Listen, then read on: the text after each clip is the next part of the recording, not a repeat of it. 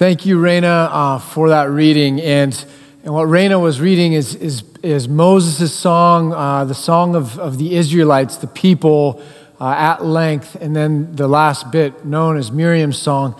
Uh, but these are the songs that the Israelites sing to God when they have crossed the Red Sea. And in crossing the Red Sea, uh, their deliverance, their escape, their freedom, their joy, everything has now been established. And so we're, we're brought into the full emotion and the full drama of the story. So I'm incredibly excited. So I, I want to paint a little bit of the big picture and, and look at what is going on here because there's a lot theologically that's important. But uh, the Egyptian culture had a, a worldview that was called Ma'at. So uh, capital M A apostrophe A T. And Ma'at just basically grabs together all of, of the ordering principles and, and who's involved in running the affairs uh, of the natural world of, of the Egyptian empire. Um, let me put it this way uh, the Egyptians ran everything by the rising and the falling of the Nile, that that was predictable uh, the rising and the setting of the sun. And so they loved order, they hated chaos. And so Ma'at is, is kind of this whole worldview or system of there being order or uh, establishing of order in Egypt. So the gods were a part of this, and through regular festivals or honoring them, uh, it would help uphold and keep that balance. Uh, Pharaoh uh, played a significant role he was supposed to be the one that was the intermediary uh, in helping to keep the system running so that all things would be in harmony. Uh, so, the, the Hebrew word shalom, if you think of that word, uh, justice and order and truth and goodness and flourishing, that word would, would almost be the same concept if you took uh, ma'at and applied it to kind of over the natural world, over the land and the crops, over the waters, over the sky, etc. So, this is what the Israelites have been a part of in Egypt. They've been under or oppressed under this system of order. The authority and the governance and how they have to run their lives have all been a part of this Egyptian system. And so when God takes the Israelites and brings them across the Red Sea, it's not just simply a chase that, that the Israelites outrun the Egyptians. It's not just uh, that they got to the finish line first. God is in this moment breaking uh, the story or breaking the spell or the narrative that these people had lived under. Uh, so Pharaoh goes into the sea. Uh, his ability to manage this system, his power has now been broken. God uses the sea, so the symbols uh, of, of the natural world, to demonstrate that He has control or sovereignty over this. So when we get to the song, we see this, this fascinating refrain right from the beginning Exodus 1. It says, Then Moses and the Israelites sang this song to the Lord. And now I will sing to the Lord, for He is highly exalted. Both horse and driver He has hurled into the sea. So he's broken the power and he's used the natural world, the natural order to do it. He is above the gods. Uh, he has conquered this foreign worldview or system. Exodus chapter 15, verses 3 through 4. The Lord is a warrior, the Lord is his name. Pharaoh's chariots and his army he has hurled into the sea. The best of Pharaoh's officers are drowned in the Red Sea. So you, you basically begin by just naming what they've seen that, that the seas have come in, they have drowned these officers, the power is gone, the spell is broken, we are set free, we are emancipated. Um, many of us just celebrated uh, Juneteenth, and Juneteenth marks uh, the Emancipation Proclamation, but when it's finally realized several years later in Texas, but when, when that Freedom Declaration fully covers the people that have been enslaved or oppressed. And this uh, beginning of Moses' song, the, the song that all the Israelites sing, is an emancipation song. It is a rejoicing, it is a shout, it's a declaration of their independence. Um, all of the references that we're seeing about the natural order say that there's been a change of administration. Uh, they are under uh, the authority of Yahweh. He is now their God, He is now their king. All of the things He promised them when they were in Egypt, He's now beginning to deliver on or make good. Um, let me just read a couple more verses here out of Exodus 15. Verse 8 says this uh, By the blast of your nostrils, the waters piled up. The surging waters stood firm like a wall. The deep waters congealed in the heart of the sea. So, a comparison to Leviathan, that, that God is doing the things normally attributed to, to uh, Leviathan, and, and that he has the authority over the seas. Verse 11, just the heart of this passage. Imagine as you're singing, Who among the gods is like you, O Lord? You have transcended that worldview, you've transcended that system. Who among the gods is like you? Who is like you, majestic in holiness, awesome in glory, and working wonders? Um, these, these Israelites have, have just left a place where for hundreds of years their families have been kept as slaves. They've been driven by slave drivers to meet quotas that they couldn't meet. They've been uh, dying early deaths. They've been mourning and lamenting. They've been crying out to God.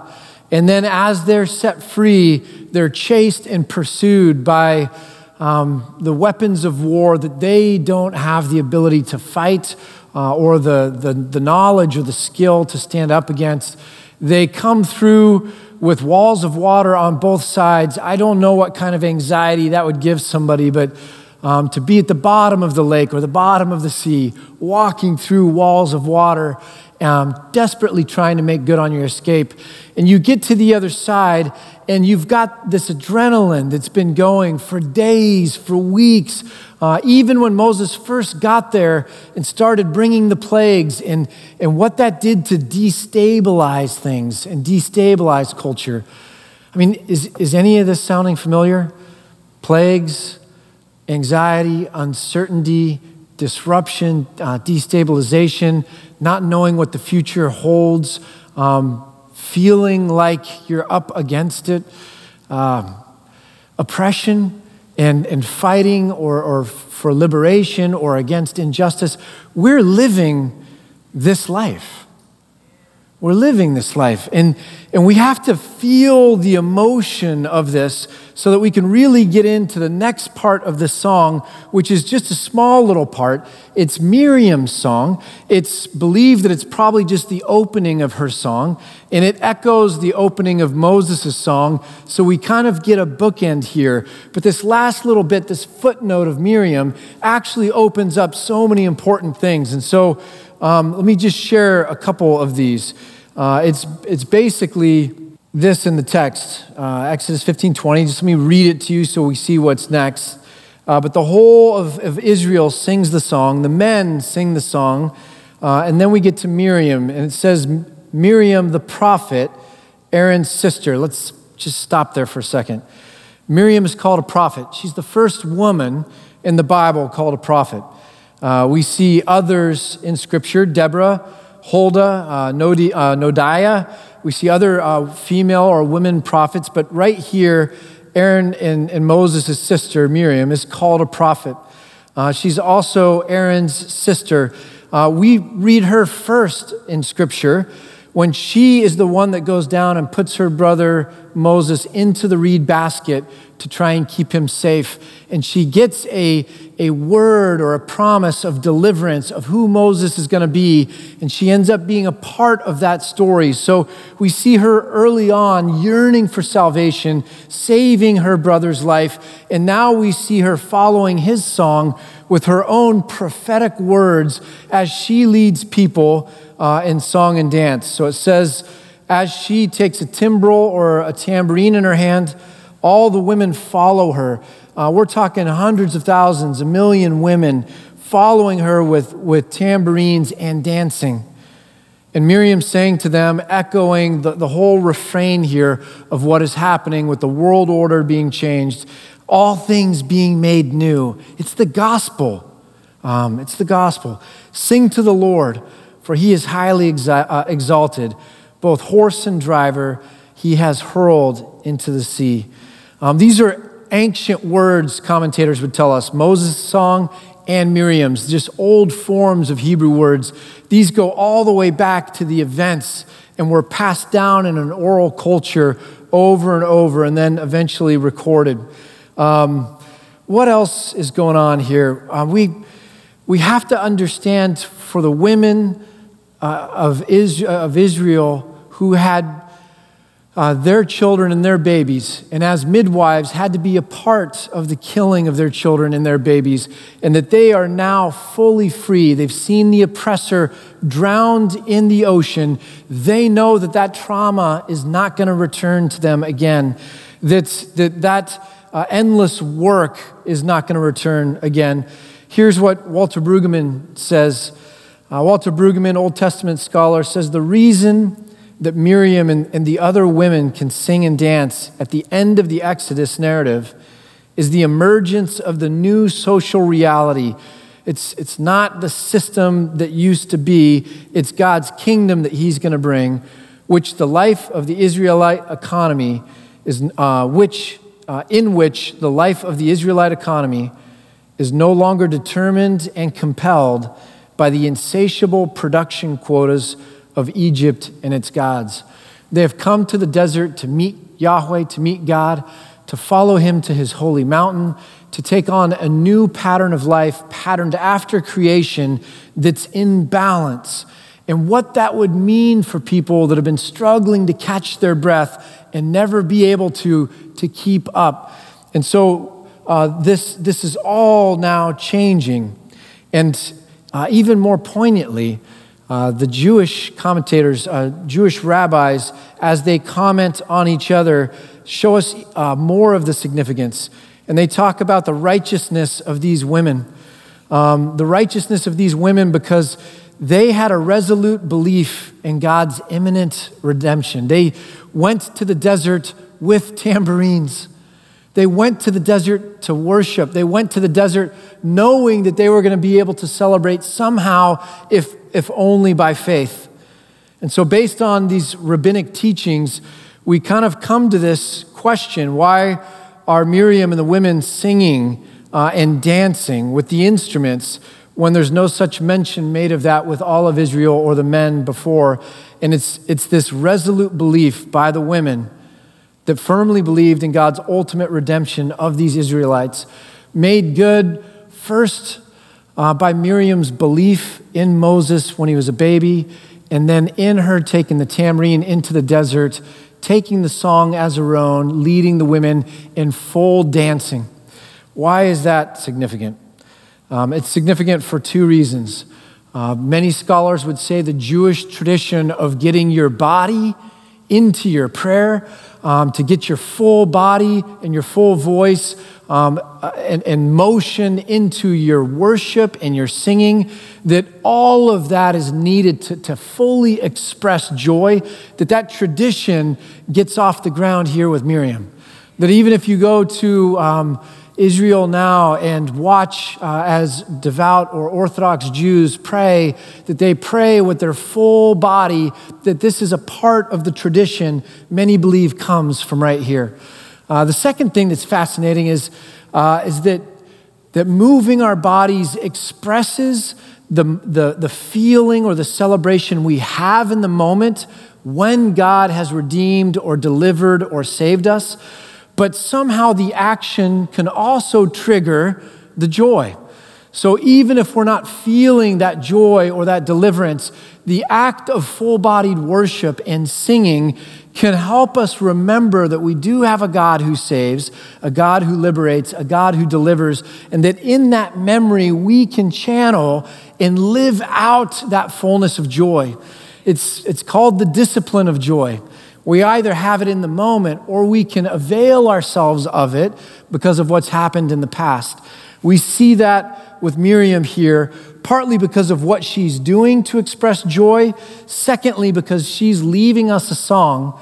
Uh, that, that gets written down, Moses' song and Miriam's, as the sacred songs in Jewish history and in church history.